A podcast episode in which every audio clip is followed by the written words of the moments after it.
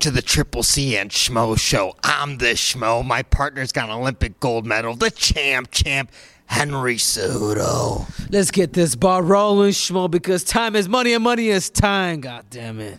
Yes, we're sitting here in the lobby, Fighter Hotel. Just finished up Bellator 286. We got Pitbull, Patricio Pitbull's featherweight championship right here on the table. Triple C. We showed the audience the clip. What'd you tell the man right there in Portuguese? I said, I just said, I congratulate number one. I just said, man, you fought, you fought a very, very smart fight. You stayed in position the whole time. The only thing that Adam really had was that flying knee, that switch knee, and because of your stance, he wasn't able to get it. You took him down. You ground and pounded him. Um, you know, you did work. It was uh, it was surgery at its finest.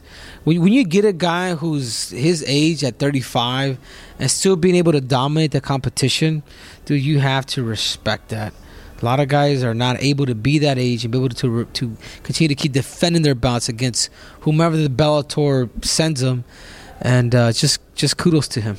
He's the pound for pound king in Bellator Triple C. If you look at your fighting stance, you look at his fighting stance, the Schmo sees some similarities, man. You learn from this guy. Yeah, of course, and I think that's when my game started actually changing. I, remember the first time watching Patricio Pitbull fight uh, uh, Benson Henderson, and I saw his his his distance and everything just change. I'm like, there's something different about this guy that I had to know and learn about him so I can bring it into my own art.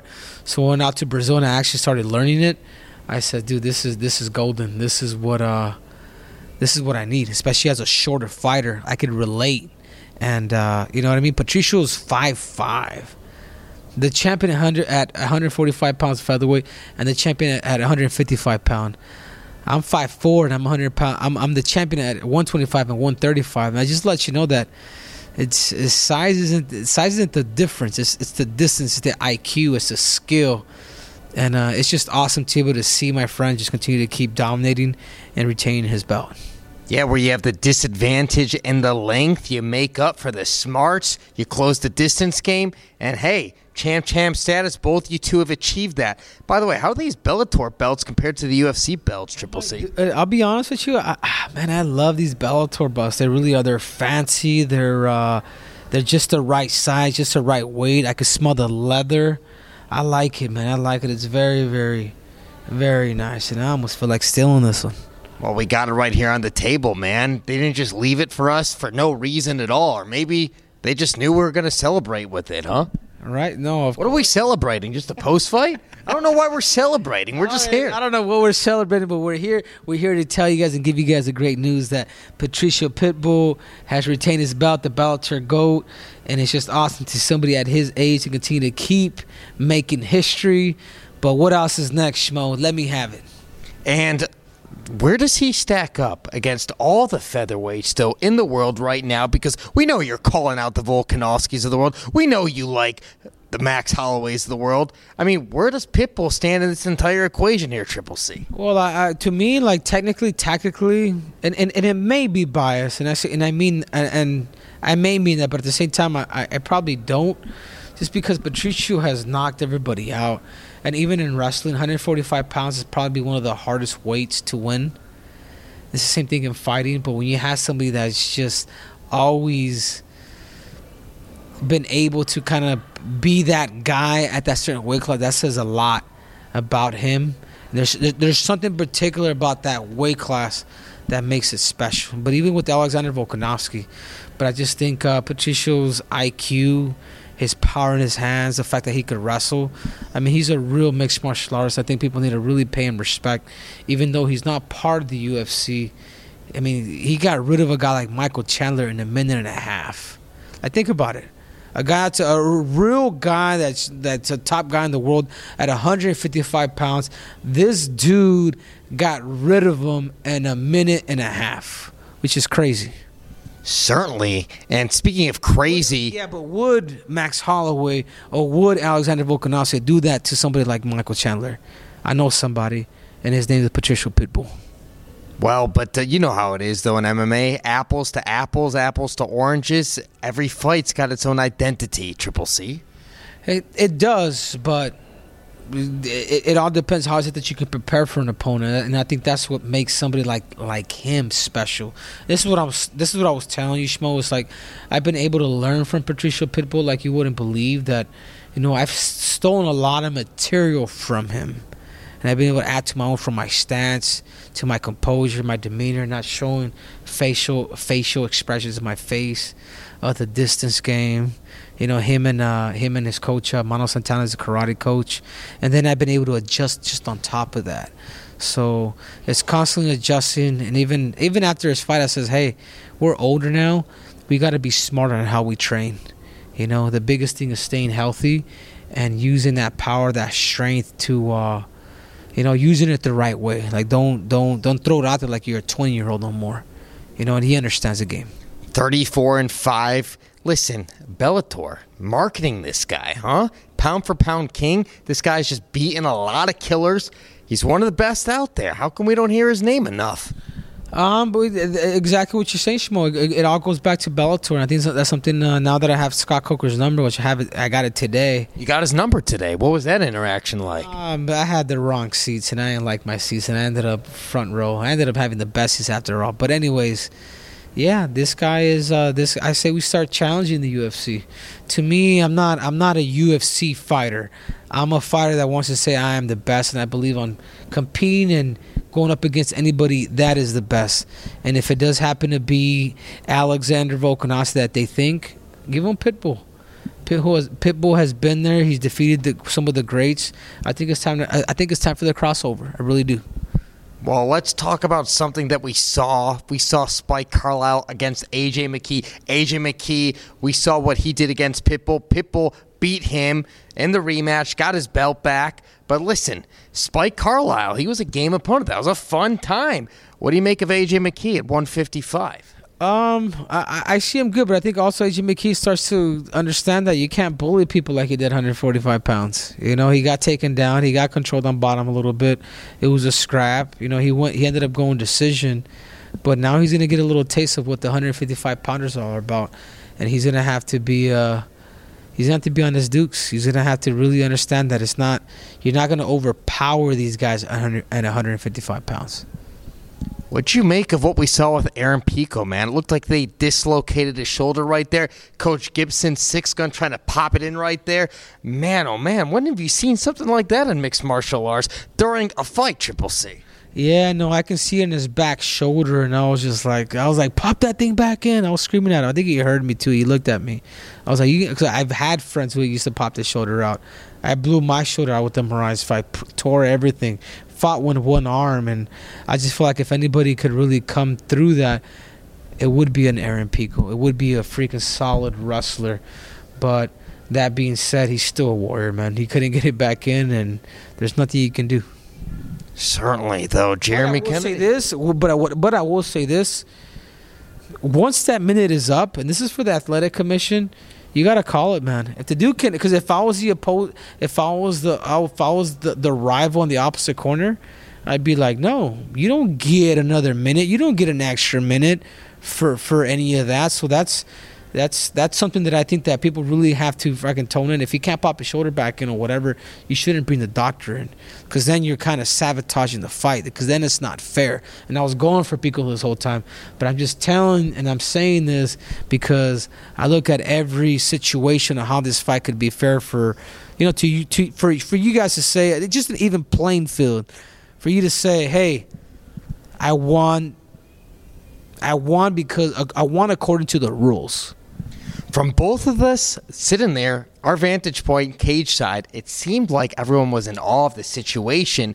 But to the credit, I saw the athletic commission. I saw them look over at Coach Eric Nicksick and the Xtreme Couture team, Jeremy Kennedy's corner, say, no, no, it's going to be off. It just took them a longer time to announce it. But we agree with you, that whole minute. Even if you go back to the Juan Archuleta fight, though, you want to talk about weird things, it looked like he was going for a kick, like a soccer kick. I know it didn't connect with his head, but it connected with the tricep, but he's still going for the kick. Surprised he didn't take off a point for that. I don't know. Are you talking about the Juan Archuleta fight? Yeah. Yeah.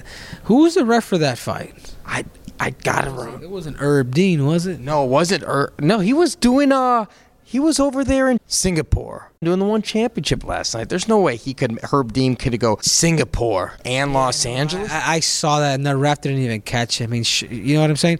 I even told uh, what is it, Jason, Jason uh, Herzog. Yeah, I even told him. I even told him at the very end of that fight with Patricio Pitbull in that first round. I'm like, why did you send him up? Like, why so quick? I was like, well, they're both not being active. I was like, no, but that was still that was still super quick. It's almost like I go back to watch that Herb Dean with Kamaru Usman. Why did you break him off, dude?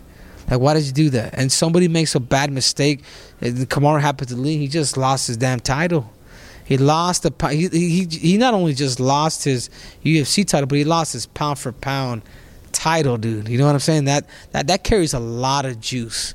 So I told that. So when I saw this, I told him, "Hey, man, I'm not just telling you because I'm biased with Patricio because he's my friend, but that's a little that that's that's a that that was a little too premature, man. I want you to know that from a competitor, dude.